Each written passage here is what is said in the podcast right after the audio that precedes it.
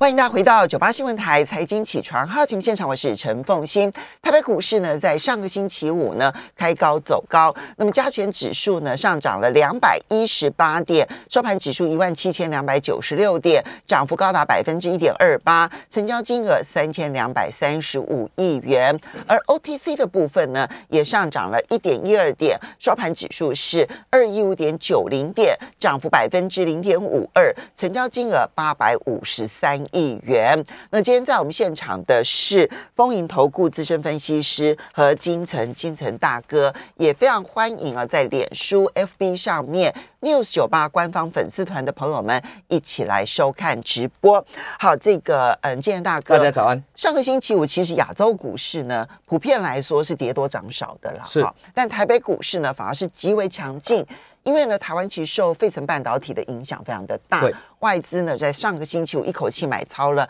两百六十五亿，重点其实显然是放在金元双雄。好，所以那也推升了台北股市站上了半年线。那现在我们在所有的均线之上喽，如何看未来？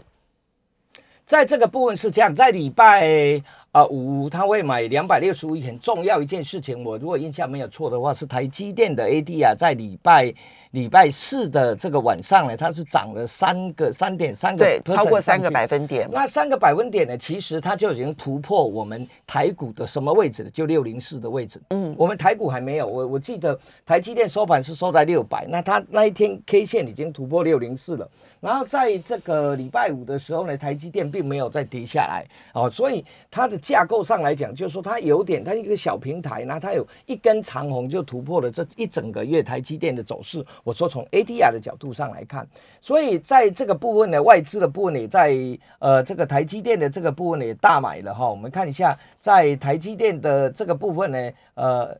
在台积电的部分也也来做买超的一个部分往上走，外资在上个星期五买超了两万两千张，对对对，台积电。那在这样的一个情况也买了联电嘛，哈，嗯，那在这样的一个情况下，就未来如果台股要再往上攻，也就是说它摆明的比较明显的，就是说你就必须要从半导体来动一下了，尤其是台积电。那台积电这一个多月应该是这样讲，这将近两个月，台积电从来没有利多。嗯，除了他法说会以外，天天都是利空。要么就是说你三纳米的呃这个这个制程会被这个呃三送超越啦，或是苹果不用三纳三纳米，苹果不会马上用三纳米，对，它不会是第一苹果是一个极度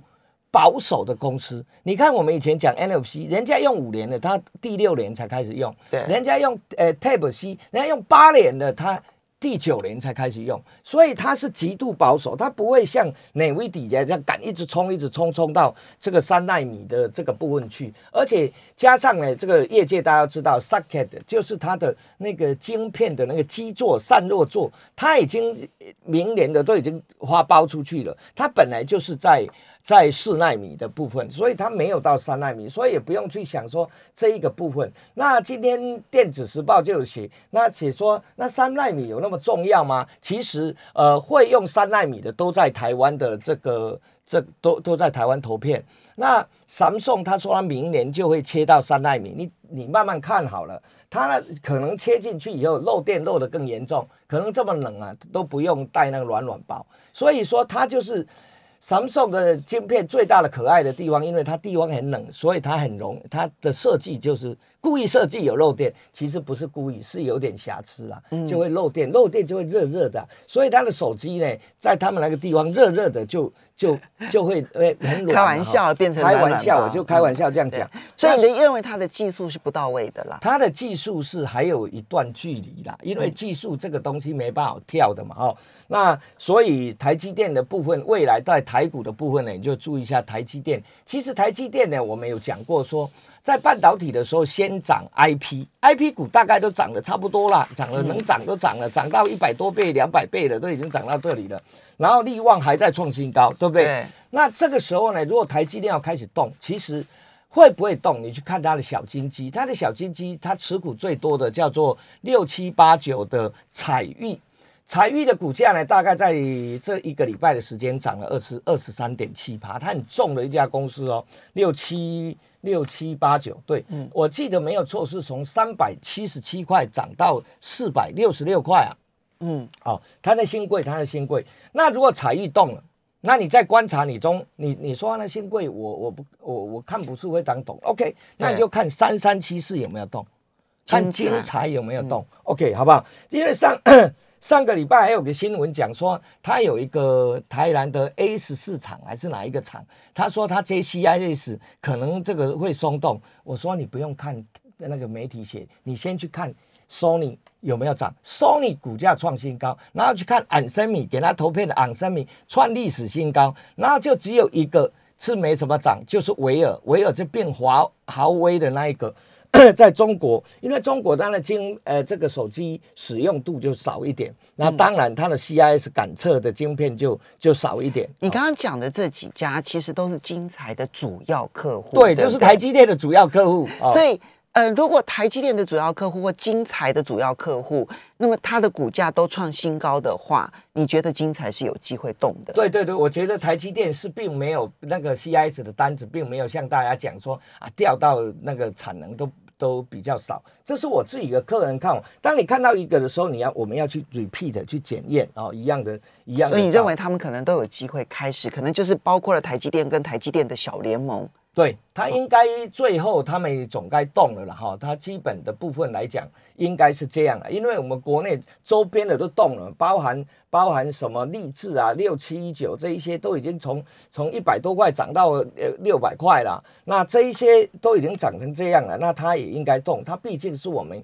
国内半导体的龙头哦，我的看法是这样，那它之所以没动，是因为外资没买。那如果外资在持续在做买超的一个情况下呢，我倒觉得说他们的周边会动一下下，嗯，哦，就是这样。那再来的部分呢，我们看到了，呃，这个这个基建啊，基建他们通过了嘛，就是美国的基础建设一兆美金，一兆美元的基础建设，他投了好像二二八比二零六啊。如果共和党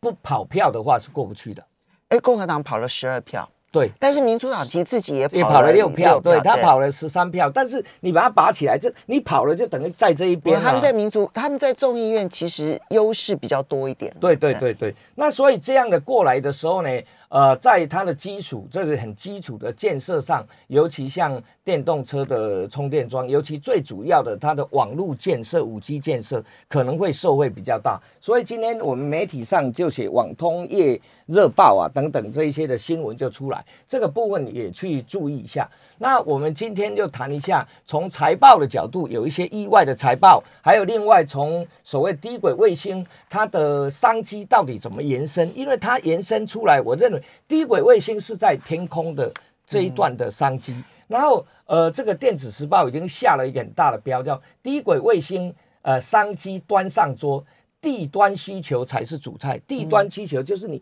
你卫星在地面上要去接收卫星的，对对对，在底下的才是主菜。加上这一次的这个啊造园的基建呢，其实在网通股的部分，等一下我会扫给大家，很快，因为都很便宜，来跟大家报一下，因为股价都很便宜。嗯，那再来的低轨卫星是马斯克啦，他们现在呢在主攻跟阿马龙啊，他们两个对跟亚马逊在主攻，波音也要攻嘛，对不对？那主攻的部分毕竟是上面的少。下面的多，因为你下来要接收、要传输，这才是比较大的商机。那我们讲到财报呢，财报让大家比较惊讶的，就是我们第一个在网通股，我们有连线过的有两个股票，一个三四九一的呃这个盛达科，后来他们标了五根停板，还有另外一个就智易，智易我们也有有连线过，那后来公布出来六块四也不错，也也涨了一根停板以上。那再来的部分呢，最让大家惊讶就是在收礼拜五收完盘的二六零三的这个长龙，它竟然一个一一季赚十五点一五元呐。对，那个其实很多人都跌破很近，但是我我们我们盘中其实就有就有而已啊，就有传说，哎呀，他可能有赚，但是没人相信。谁会相信你是十五块呢？那时候陈道这真的十五块会吗？我我自己我当下我都会很质疑嘛。但是公布出来真的是十五点一五，毛利率六十九趴。那这个就关系到整个货柜三雄的这个，在我有讲过哦，它就到会到圣诞节前的这一段的走势。那你就注意一下，它以这么强，它不能黑咯，嗯，它只能涨哦，只能涨不能跌。那所以它如果是往上走的话，它就。会把原来的货柜三雄由原来的缓压在季线会拉到半年线啊，这个部分让大家去了解一下。货柜三雄它算是弱势的啊，它到目前为止还在季线之下啊，或在季线附近，季线全部都在季线之下，所以它必须要先站上季线，然后再来挑战半年线。这跟大盘已经站上半年线那个位置很不一样。对，所以在这个部分就是我，所以我写写的标题就是第三季财报的逆袭，因为这个是超乎预期才叫逆袭。那逆袭市场是给予什么样的呃这个反应？这个是非常重要，因为我们给给元宇宙的这一些股票通通赔钱的，我们还是照样给它涨了一倍嘛。那赚这么多的，应该是要给正向一点的呃反应哦。从这个盘面上来讲是这样。那如果比正向一点的反应，它应该就会带动它货柜三雄往。上走，货柜三雄往上走，它是占权重的。我们台股就能往一万七千五百点到一万七千七百点来做靠近。所以半导体类股也动了，尤其台积电所领军的台积电小联盟，然后再加上长荣啊、呃、阳明啊、万海的货柜三雄，然后也开始发动的话。那九至少九月六号的高点比较比较是有机会突破的，对对对对对对，它就有机会往上往上去走一点哈，就是台股的一个走势的一个部分。那当然，其实每一次到第四季，最大的行情都在吹。哎，这是做梦行情了，大家都会做梦嘛。比如说元宇宙啊，那这一些股价其实它涨的幅度都很凶。我们稍微休息一下哈，所以今天要来谈就谈低轨卫星了，对不对？哈，低轨卫星其实也是一个很重要的题材。我们休息一下，等一下马上回来节目现场喽。欢迎大家回到九八新闻台财经起床号节目现场，我是陈凤欣。每个礼拜一在我们现场的是风云投顾资深分析师和金城建大哥，也非常欢迎在脸书上面 news 九八官方粉丝团的朋友们一起来收看直播。等一下八点半之后呢，我们其实也会同步的将这一个直播影片呢放到 YouTube 上面。丰富频道，好，我们跟财经有关的都放在丰富频道，然后会跟国际政治啊，那一些政治有关的都放在观点频道，哈。那呃，所以我们接下来请教一下建大哥，你刚刚提到低轨卫星，我觉得这个这个议题在台湾还没有正式的大爆发，还没有，可是国际上面其实已经开始了。低轨卫星这个部分呢，你看阿马龙也要切嘛，哈，那包含波音也去申请，还有这个，呃，这个英国也有去申请嘛，哈，那在这个部分呢，因为它毕竟它其实在它可以弥补一部分五 G 的基地台这个这个设置的问题，因为涵盖上的问题。那低轨卫星其实我们这样讲，其实第一个那个卫星上去只能放五年了，大概五年就用完了啊，这么。啊，对对对，大概大概这么不环保，寿命大概是是五五四五年的时间而已啦，所以那些消耗品，嗯，消耗品，它不是上去就永远就就就一直用了，它大概时间正常的呃大概四五年，所以它还是要要还要呃换的呃置换的部分，那所以在这个部分呢，加上呃美国跟中国现在的有一点在在通讯上有一点紧张，所以。所以一般来讲，我不用你的卫星，你不用我的卫星啊。对对对，那他我也不用你的公司的，所以台厂会有会有比较多的利基就在这个地方。好，那我们很快，我很快的讲一下，那大家我练慢一点，大家都登记一下。其实我在那个我的那个周报上面其实是有，你去那一页看一下就 OK 了。大概在低轨卫星的部分呢，呃，原来大家看的是太阳。嗯，那太阳不只是低轨卫星，它还有这一个五 G 通讯设备的部分，它要用通板。通板就是，哎，你几个几个你自己装起来就可以取代这个这个华为的那个基地台。那但是当呃升达科公布了呃开了法说以后，他说我接了订单呢，呃他正式他正式表态说我接了 S 字头的订单，你自己想 S 字头是谁的订单嘛哈？那接了订单，我说那我原来是一个月一个月接我。现在一次他给我五 G，所以他标了五根涨停，三四九亿就标了五根的涨停，然后台阳就接在变成说台阳就变成啊第二个角色啊，就是第二男主角啊，或第二男主角就变成这样。那低轨卫星的部分呢，如果如果占比重，我们叫占 SpaceX 的比重来讲，还有一个呢叫比较低价的叫万泰科六一九零，它是接它的这一个这个网路线。网路线的部分，它占它的比重大概，我就说低轨卫星 SpaceX 诶试出来的，它大概占它大概九成哦，九成的订单哦，它这这个是他自己呃公司的这个这个这个 news 上看到了哈，这个是让大家了解一下。再来，我们讲到网通。上面网，下面就就网通嘛。网通你总是要路由器有接收，还有网络通讯，都是都是有必要的。那所以引动上来的就是第一个财报不错了，呃，上前三季六块四的这个就。智毅啊，智毅不错啊的智毅，那本利比大概也就今年本利比大概十一倍不到啊。智毅三五九六，那另外以前我们网通股的龙头是谁？是智邦。智邦，智邦在礼拜五动了，礼拜五呢三大法人都在买超了。你看三五呃二三四五的智邦也动了，哦，你看它也是往上拉了哦。智毅先动，然后智邦动，还有合勤也动，呃那个呃这个企呃。呃，起基也动，那另外有两个比较重的、比较低价的，一个叫和勤，一个叫明泰。那明泰基本上，我们先讲和勤吧。和勤礼拜五是跌的，那它有一个它的公布，它已经公布财报了，财报是两块一，前三季两块一，现在对。股价是三十三十一、三十二块左右的公司，其实还 OK。如果他说第四季会比第三季好嘛，那所以这样一算的话，它应该有有三块多，三块多就本一比大概就是十倍。这第一个，第二个呢，投信买的，投信的成本在三三三，嗯，投进成本三三三，那外资是卖的，但是还有一个你要买的，那叫做公司，公司是要实施库藏股三十二块以下两万张。所以在这样的你呃这样的情况下，如果投信是买的，然后它的财报是本利比是十倍的，然后这个公司要买，公司大概可以抵挡得了外资的卖超，外资已经卖了十天了，大概卖的差不多了，所以这个股票你倒可以注意，而且投信其实这一整年来投信的股票都很强。嗯，投信跟外资对干的，最后投信都是赢的。三零三五智研不是就是这样吗？那时候我们在讲智研的时候，不到一百块，后来投那个外资一路卖，卖到最后外资也一路买回来了，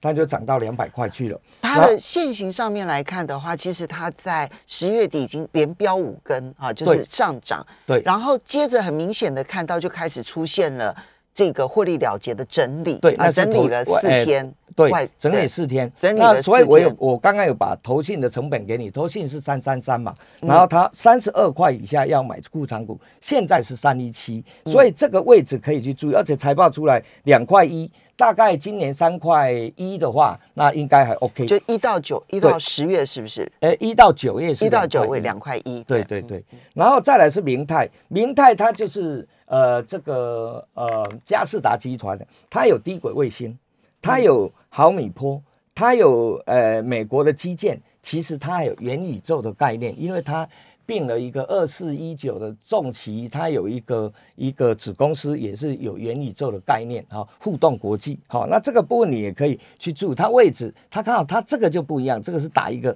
W W D，对，它就是现在的网通啊，有往上标的股票就那么几档，什么升达科啦、台阳啦、那智毅啦，啊，其他都是在打底的阶段。那合情是上去又下来，那这个部分就大概我从指标的部分就升达科、台阳、万泰科是在低轨卫星，然后网网通的部分就智毅、智邦、合情、明泰。大概你就从这，还有还有，我刚才讲比较小资重企，我就比较小资，我就没再多讲。我都是这个股本都都是有二三十亿以上的，大家都可以去注意一下。在这个网通股的部分，因为网通股今年没涨，嗯，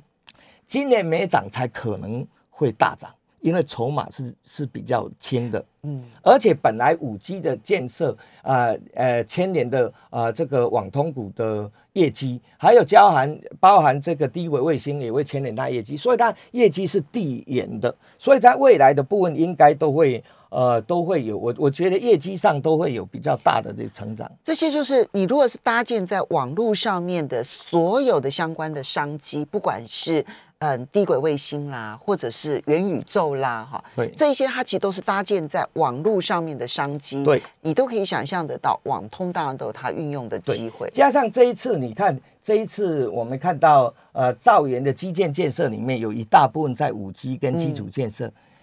拜登会跟中国买吗？